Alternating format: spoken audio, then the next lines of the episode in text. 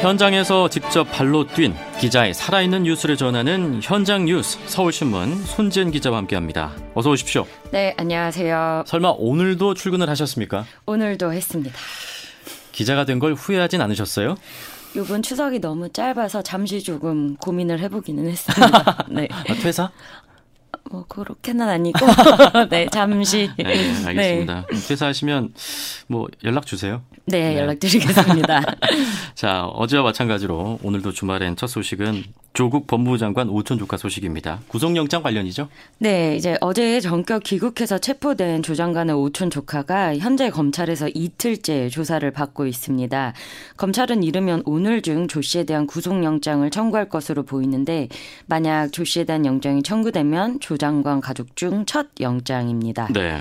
어, 이제 서울중앙지검 특수 2부는 서울구치소에 수감 중인 조 씨를 오늘 오전 10시쯤에 다시 검찰청으로 소환해서 조사를 벌이고 있고요. 네. 어, 이 조카는 조 장관 일가의 사모펀드 의혹이 불거지자 해외로 도피성 출국을 했던 음. 그 조카입니다. 네. 이제 어제 새벽에 인천공항에서 체포가 됐고요. 음. 지금은 계속 조사를 받고 네. 있는 중입니다. 일단 조 씨가 조 장관 가족이 투자한 사모펀드 블루코어 밸류업 1호를 운영하는 코링크 PE의 실소유주라는 의혹을 받고 있잖아요. 네, 맞습니다. 이제 검찰은 코링크 설립 당시에 이제 이 조카는 신용 불량자였거든요. 네. 그래서 이제 본인이 대표로는 나설 수가 없으니 이른바 음. 바지 사장을 내세우고서 실제로는 이제 이 모든 것을 결정했다고 보고 있습니다. 네.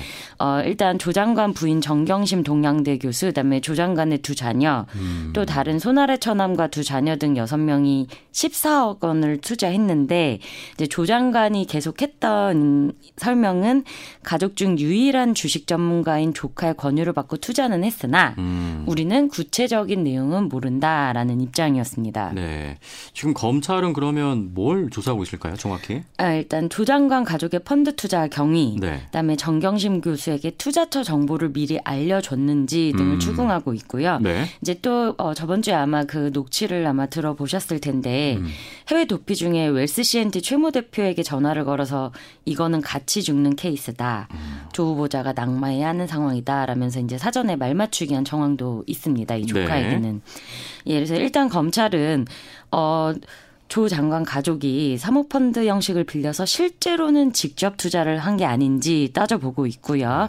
이제 공직 공직자윤리법상 공직자의 주식 등 직접 투자는 현재 할 수가 없습니다. 그렇죠. 근데 이제 펀드 등 간접 투자는 음. 허용이 되고 있는데 이제 이 부분을 살펴볼 예정이고요. 네. 이제 지금 아마 발부 여부가 조만간 결정이 되고 음. 법원에서는 새벽쯤에 결과가 나올 네. 것 같습니다. 내일 좀 볼 수 있겠네요. 네, 그리고 지금 정경수임 교수 소환도 임박한 것으로 네. 알려지고 있습니다. 일단 직접 투자로 볼 수 있냐 없냐 이게 관건이네요. 네, 맞습니다. 네. 그리고 조 장관 관련해서 시민단체가 지금 법 무부 간부들을 고발했다는 소식이 있더라고요. 네, 이제 검찰청 간부들에게 윤석열 검찰총장을 배제한 특별 수사팀을 구성하는 게 어떻겠냐라고 네. 김호수 법무부 차관, 이성윤 법무부 검찰국장이 이제 제안한 게 알려졌는데 음. 이를 서민민생대책위원회라는 시민단체가 고발을 했습니다. 고발 내용은요? 네, 이제 이런 제안이 문재인 대통령과 조국 장관도 모르게 한 개인 일탈 행위였다면 이는 항명, 음. 또 국민을 기만한 수사 외압 이자 직권 남용이다.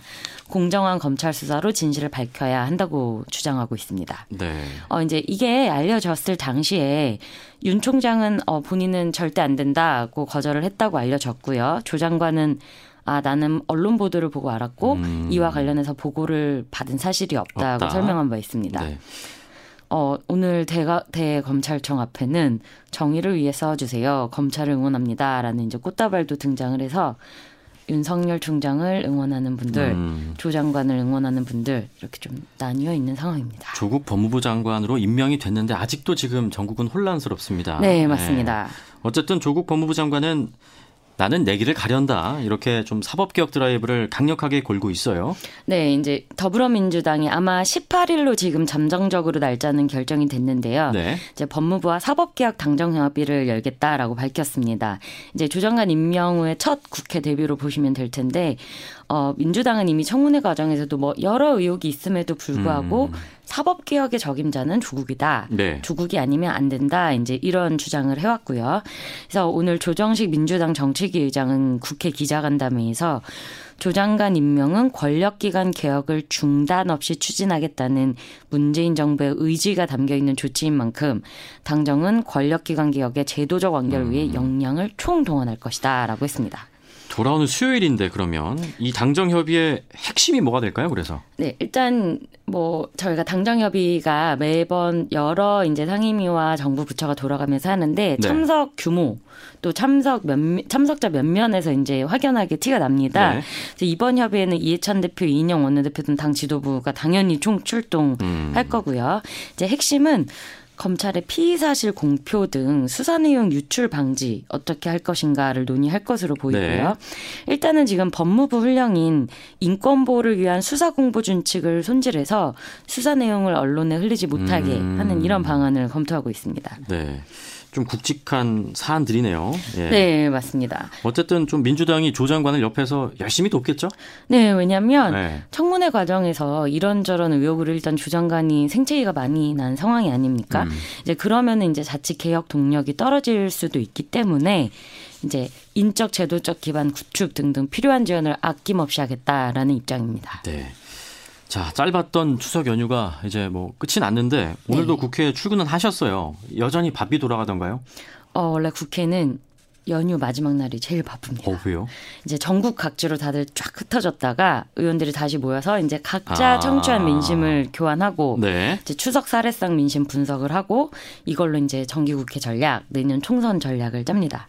근데 매년 이제 추석, 설 두 번씩 하는데 보면은 카메라 앞에서 공개하는 민심은 거의 다 아전 인수식 해석이 딸려옵니다. 저희 네. 차례상도 한번 와보셨으면 좋겠어요. 다른 집만 가시나 봐. 좀 저 매년 저도 두 번씩 의문이 듭니다. 네. 아전 인수식 해석이 많은데 그래서 여야가 지금 추석 민심을 뭐라고 내놨던가요? 일단 이번 추석도 조국 추석으로 보시면 될 텐데 네. 이제 민주당은 이제 정쟁을 멈추고 모두가 제자리로 돌아가 성숙하게 자신의 할 일을 하라고 국민이 말했다라고 음. 이인영 원내대표가 전했습니다. 네. 이제 민주당이 듣고 온 민심은 국회 싸움 그만해라. 음. 이제는 일 좀 해라고 전국에서 말했다는 겁니다. 네. 한국당은요?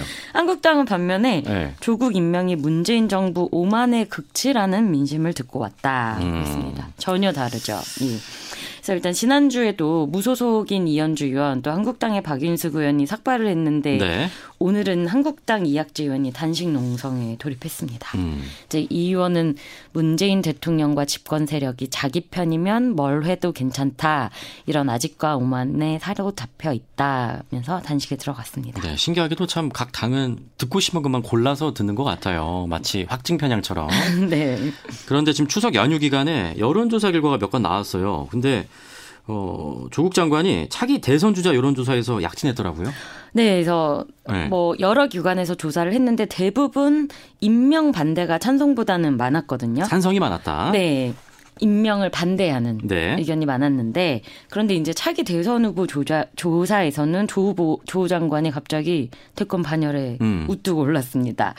이제 SBS가 칸타코리아에 의뢰해서 지난 9일부터 11일까지 전국 만 19세 이상 성인 1,026명을 대상으로 한 조사에서 네. 조 장관이 7%의 지지율을 기록했습니다. 음. 그래서 이거는 이낙연 국무총리, 황교안 대표에 이어서 3위. 오. 그래서 이게 같은 기관에서 했던 조사 불과 한 달 전에 광복절 네. 조사에서는 조 장관이 6위였거든요. 4.5%. 네. 단숨에. 단연에 진입을 했는데 기자들 사이에서 뭐라 그래요? 이거 보고?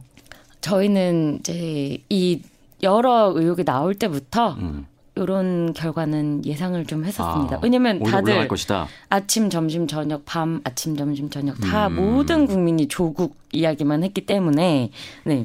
그래서 일단 전문가들도 관심이 집중되면서 인지도가 상승했으니 당연히 음. 올라가고 네. 또 이제 여권 핵심 지지층들이 마지막에 엄청나게 결집을 했잖아요. 네. 이제 이것도 지지율로 반영이 됐다고 아. 보고 있습니다. 그리고 차기 대권 후보 관련해서 또 연휴 뉴스를 달군 분이 있어요. 네, 바로 유시민 노무현 재단 이사장입니다. 네. 이제 유 이사장은 이런 얘기를 하는 걸 굉장히 싫어하지만 음. 또 어. 정계 복귀를 안 하겠다라고 했지만 여전히 이제 정치권에서는 아니다 나올 것이다라는 음. 전망이 우세하고요. 저도 뭐 그렇게 보고 있는 아, 기자 중에 한 명인데 네. 이제 어, 유 이 사장이 문 대통령이 당선되고 나서 유시민도 한 자리 하겠네라는 얘기가 있었는데 분명히 안 한다고 말씀을 드렸다. 그리고 문 대통령도 저한테 진짜 전화 한 통을 안 했다라면서 또 정기복개서를 일축했습니다. 음, 근데 좀 이제 그만 물어봤으면 좋겠습니다. 왜 이렇게 꼬치꼬치 물어보는지. 아마 나올 때까지 물어볼 것 같습니다. 자, 문 대통령 얘기가 나온 김에 이번엔 좀 청와대로 가보죠. 네, 청와대가 오랜만에 조금 신나는 브리핑을 했습니다. 신나는 브리핑? 네. 왜요? 이제 고용 지표가 나왔는데 네. 조금 고무적인 결과가 나왔다 판단을 해서 오늘 황덕순 일자리 수석이 직접 브리핑을 했습니다. 네. 어, 이제 통계청이 발표한 8월 고용 동향 통계를 직접 소개하면서 고용 회복세가 뚜렷하다고 평가를 했고요. 8월 통계에 대해서 취업자 수는 전년 동월 대비 45만 2천 명이 증가했다. 네. 이는 2017년 3월 이후 가장 큰 폭의 증가다라고 음. 평가를 했고 실업률도 1.0% 포인트 하락한 3.0% 포인트. 8월 기준으로 역대 최저치라고 음. 네, 이렇게 소개를 했습니다. 일단 고용 회복세가 뚜렷하다고 얘기를 했는데 네. 고용 동향 이 통계도 아전 인수식으로 사람마다 그 해석하는 게 너무 달라서 일단 어떤 게 페이크 뉴스인지 저도 잘 모르겠습니다, 이제. 좀 잘 분별하는 능력이 필요할 듯해요. 네. 네. 그래서 일단 또 오늘 황수석이 한 이야기 중에 좀 눈길을 끄는 게 뭐가 있었냐면, 이제 이렇게 좋으면 이걸 더 계속 잘 이끌고 가야 되지 않습니까? 그래서 이제 선제적 구조 조정이 필요한 산업에는 손질을 음. 하겠다라고 말을 했고요. 이제 작년에 자동차 조선 분야 굉장히 힘들었지 않습니까? 네. 그래서 진작 했어야 할 일을 미룬 데서 비롯된 충격이 일시에 나타나서 고통이 많았다라고 음. 하면서 네. 이제 내년부터 구조조정 선제 대응 패키지 산업을 신설하는 방안 등을 검토 중이라고 밝혔습니다. 네. 마지막 소식은 뭔가요? 어, 조국 장관 때문에 아마 한동안 조금 관심에서 멀어졌는데 네. 일본 일본. 네, 수출 규제 관련입니다. 어. 아, 이제 우리 정부가 이르면 이번 주에 일본을 백색 국가 어, 화이트리스트라고 하죠. 수출 심사 우대국에서 제외하는 조치를 시행합니다. 그러니까 맞불 작전인 거죠. 네, 맞습니다. 네. 이제 산업통상자원부가 전략물자 수출 입고 시 개정안을 이번 주에 관보를 통해서 발표할 예정이고요.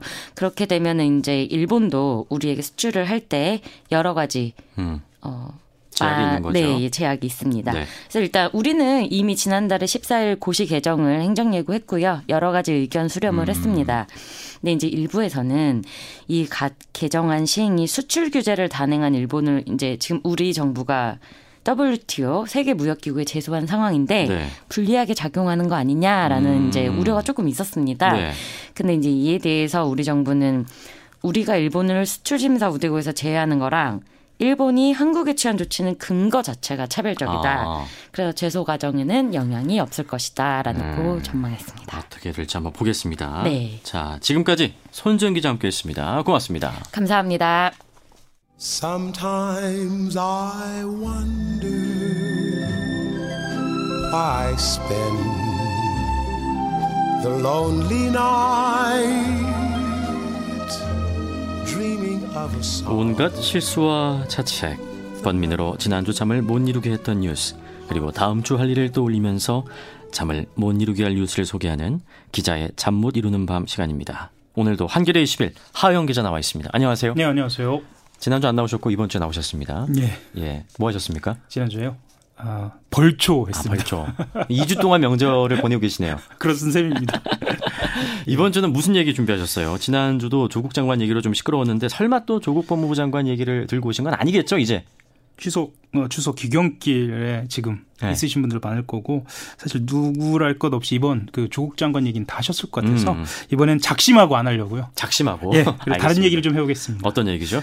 그 사는 얘기 좀 하려고 하는데요. 그러니까 음. 아까 말씀드렸지만 그 조국 장관 딸이라든가 나경원 원내대표 아들 뭐 이런 얘기 말고요. 네. 음, 1% 얘기 말고 이번에 한겨레 21에서 그 추석 특, 뭐, 특대호로 음. 그 50%의 얘기를 한번 음, 써봤습니다. 네. 그러니까 특성화고 를 나온 친구들, 그러니까 뭐 음. 평범한데 그래서 평범하지 않은 그 친구들의 얘기를 좀 해보려고 합니다. 이번 한겨레 20일 표지에 있는 그 우리들의 2010년대를 말씀하시는 거죠? 예, 네, 그 표지 참 잘 만들었어요.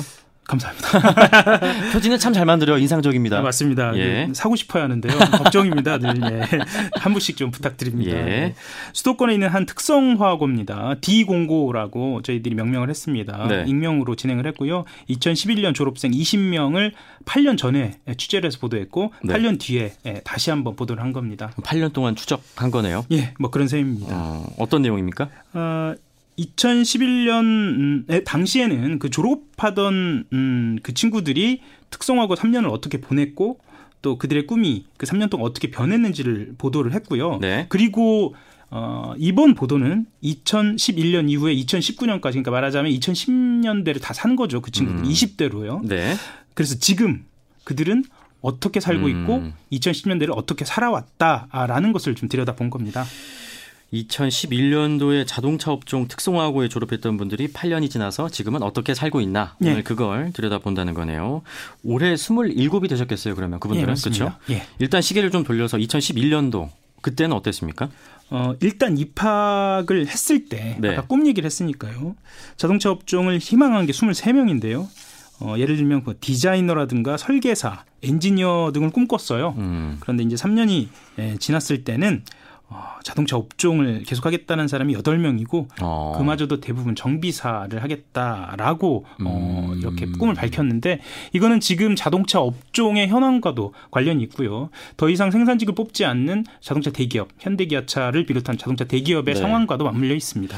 저도 이 기사를 되게 관심 있게 봤습니다. 예. 이제는 청년이 된 당시 학생들에게 가장 관심 있게 질문한 게 일과 가족, 관계, 또 꿈, 미래였어요. 예. 이런 질문들이 어, 우리 삶 전체인 것 같은데 어떤 대답들을 했는지 궁금한데요. 뭐 질문을 했다기보다요. 네, 그들이 말한 걸 이제 그렇게 묶어봤거든요. 네. 그러니까 어, 20명이 자신의 20, 2010년대를 뭐 길게는 2시간 뭐 그 이상도요. 같이 이야기를 하면서 각각의 공통 분모를 한번 찾아본 거죠. 음.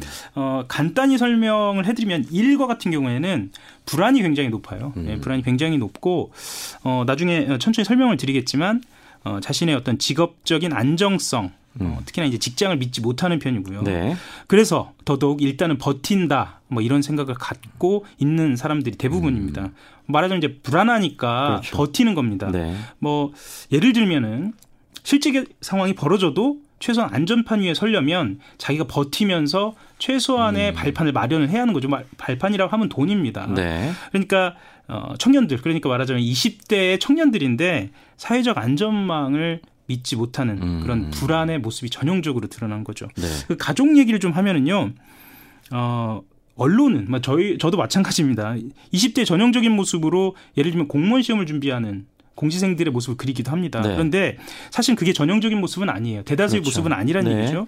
어, 이 친구들한테, 이 청년들한테는 다른 직업 선택의 기회, 그러니까 어, 공무원 시험이라든가 다른 직업을 선택하려면 필요한 게 시간입니다. 음. 근데 그 시간은 무엇이 근간이 되어 있어야 하냐면 돈입니다. 그리고 그 돈을 지원하는 것은 가족입니다. 네. 이것을 생각해 보면 어, 뭐 이런 얘기도 합니다. 가족이 나한테 해준 게뭐 있는지 잘 모르겠다라는 음. 이야기도 나오고요.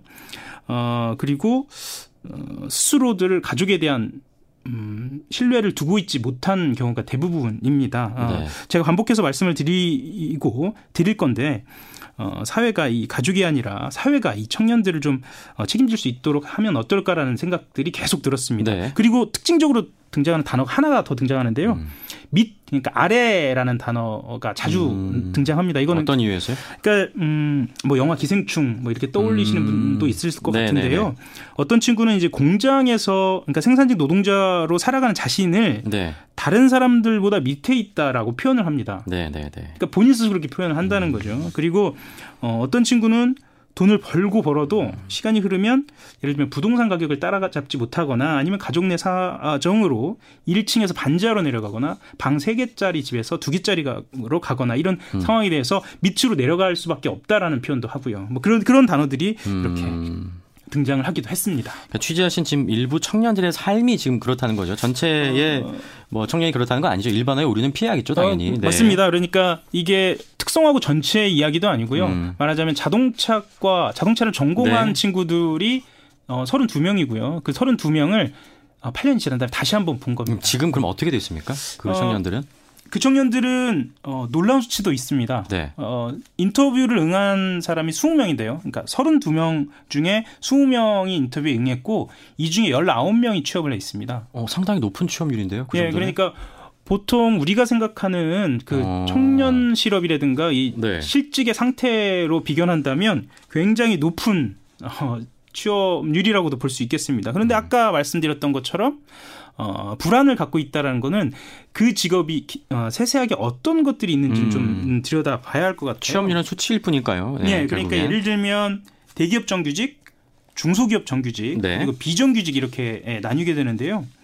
어, 이, 이 취업률을 음, 생각하기 어려울 정도로 아까 말씀드렸던 것처럼 어, 불안이나 불만이 있는 거죠. 네. 그리고 어, 대기업 정규직이 아니라면 본인 스스로는 운이 좋으면 자리를 계속 잡을 수 있고 음.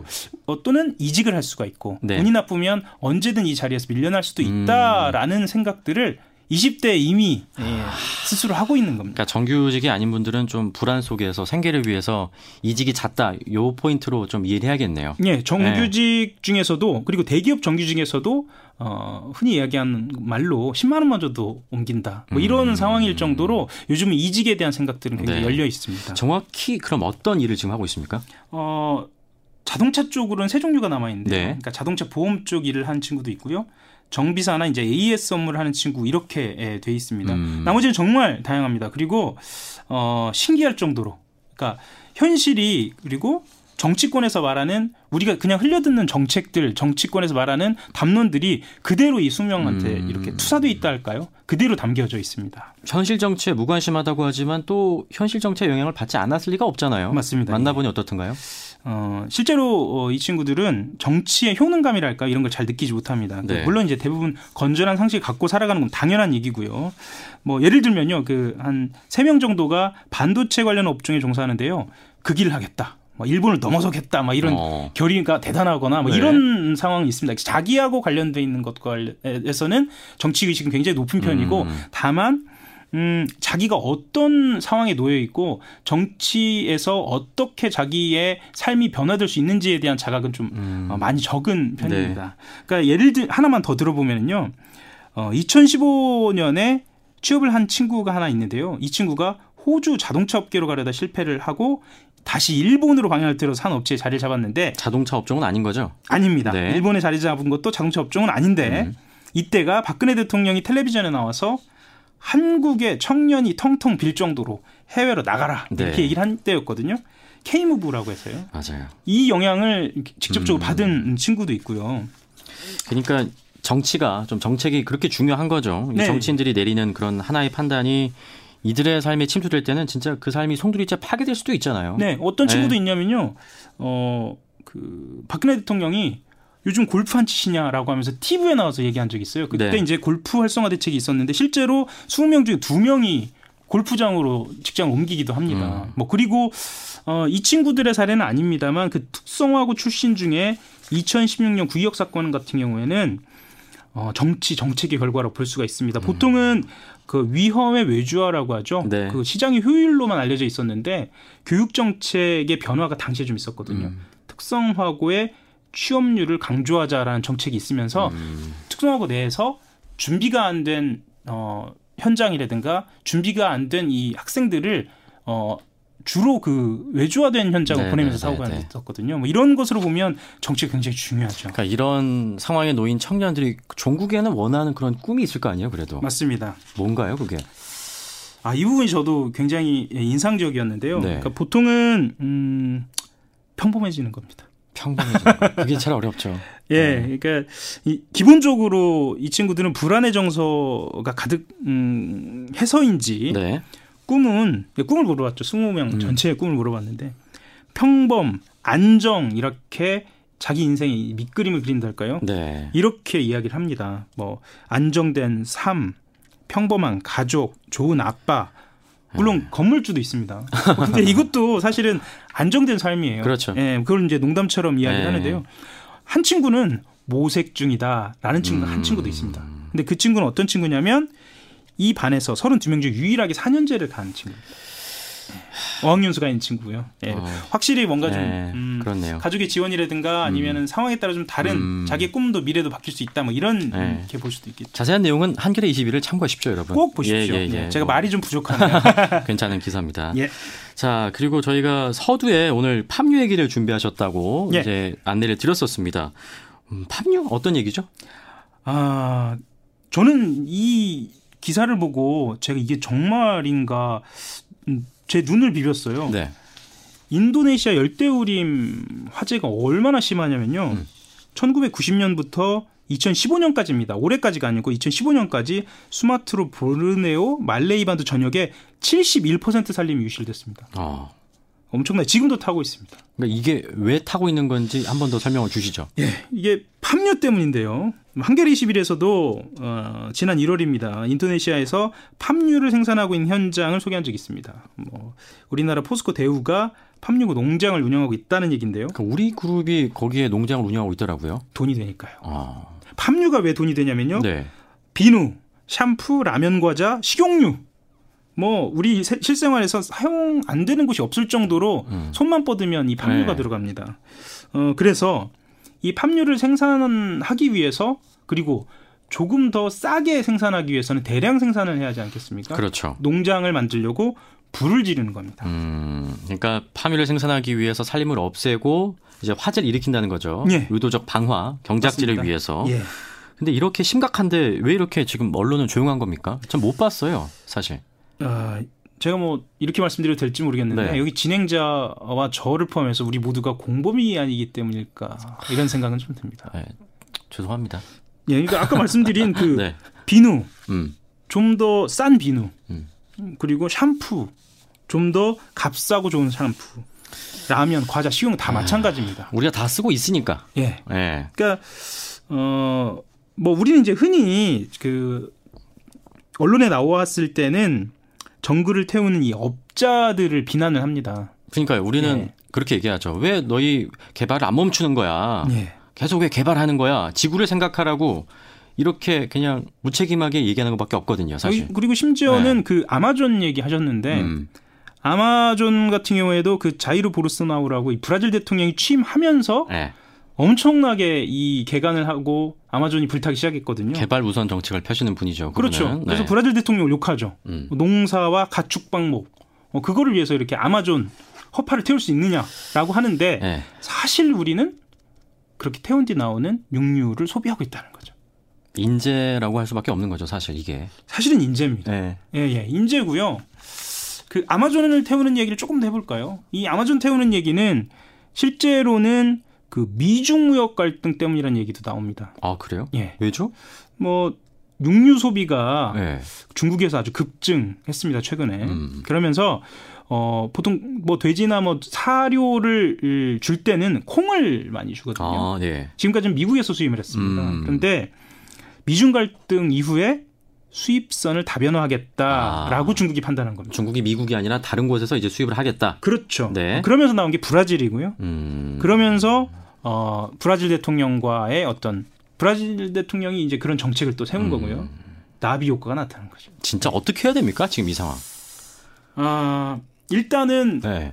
저는 그런 생각을 했는데요. 그 추석 음식을 어, 기름에 튀겨 먹지 말고 좀 이제 찌는 음식들로 좀 하면 어떨까. 예. 아. 작은 실천부터 합시다. 네.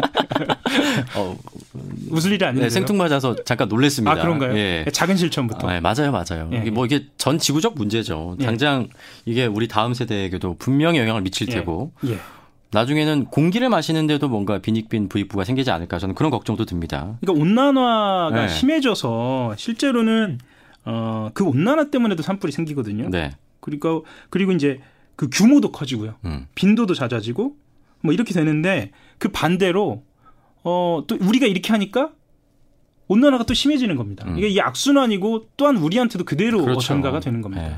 말씀하신 대로 우리가 할 수 있는 일은 좀 계속해서 관심을 갖고 네. 이제 행동으로 옮기는 거죠. 실천밖에 없습니다. 예, 고등어도 이제 쪄먹고 예, 이게 쪄먹는 것부터 아, 치킨, 지금 저녁 다 드실 거거든요. 치킨 소비도 줄여야 되고 네. 이렇게 따지면 예, 아예 줄일 수는 없지만 예. 아예 영으로 만들 수는 없지만 예. 일단 좀 줄이는 노력을 기울여야겠죠. 네. 네. 우리 선에서도 예, 알겠습니다. 하영 기자의 잠 못 이루는 밤. 네. 오늘 여기까지 살펴보죠. 감사합니다. 네.